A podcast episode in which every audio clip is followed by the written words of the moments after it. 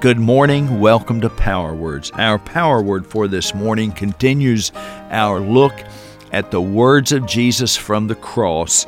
And from John 19 26 and 27, Jesus saw his mother standing there at the cross and the disciple whom he loved, that's John.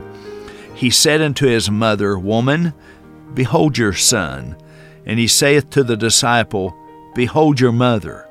And from that hour, that disciple took her unto his own home. There's so many things that we learn from these sayings from the cross. We learn how we're supposed to do things like forgiveness, and we learn about salvation that it is truly grace by faith, and that we can even be saved at the last minute. We shouldn't wait that long, but we can be saved at the last minute and be just as saved as someone saved for 40 years because it's by grace through faith. And here we see Jesus, even in his own suffering, being concerned about someone else. Jesus wasn't focused on his suffering. He wasn't focused on the unfairness of his trial and of his sentence. He wasn't there on the cross complaining. He was on the cross forgiving. Uh, he was on the cross saving. He was on the cross uh, taking care of loose ends. You know, he, he loved his mother and, and he taught that we're to to love our and to honor our father and our mother. And so he was honoring his mother at this moment.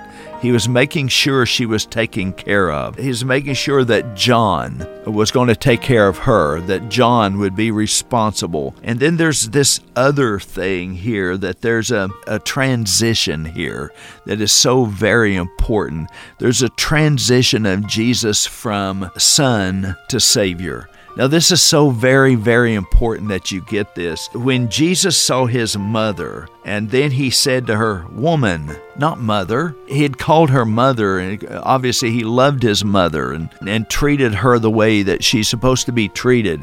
But here on the cross, he's saying, Woman, behold your son. And then he says to John, Behold your mother. Here's a transition from son, her son, to her Savior. Mary, just like any of the rest of us, needed a Savior. And she needed to believe, as she did, she needed to believe in Him not just as her Son, but as the Messiah, as the Christ, as the Savior. And so, as we see, even in His suffering, He is teaching, He is moving with compassion, and He is presenting Himself even to her, His mother, Savior of the world.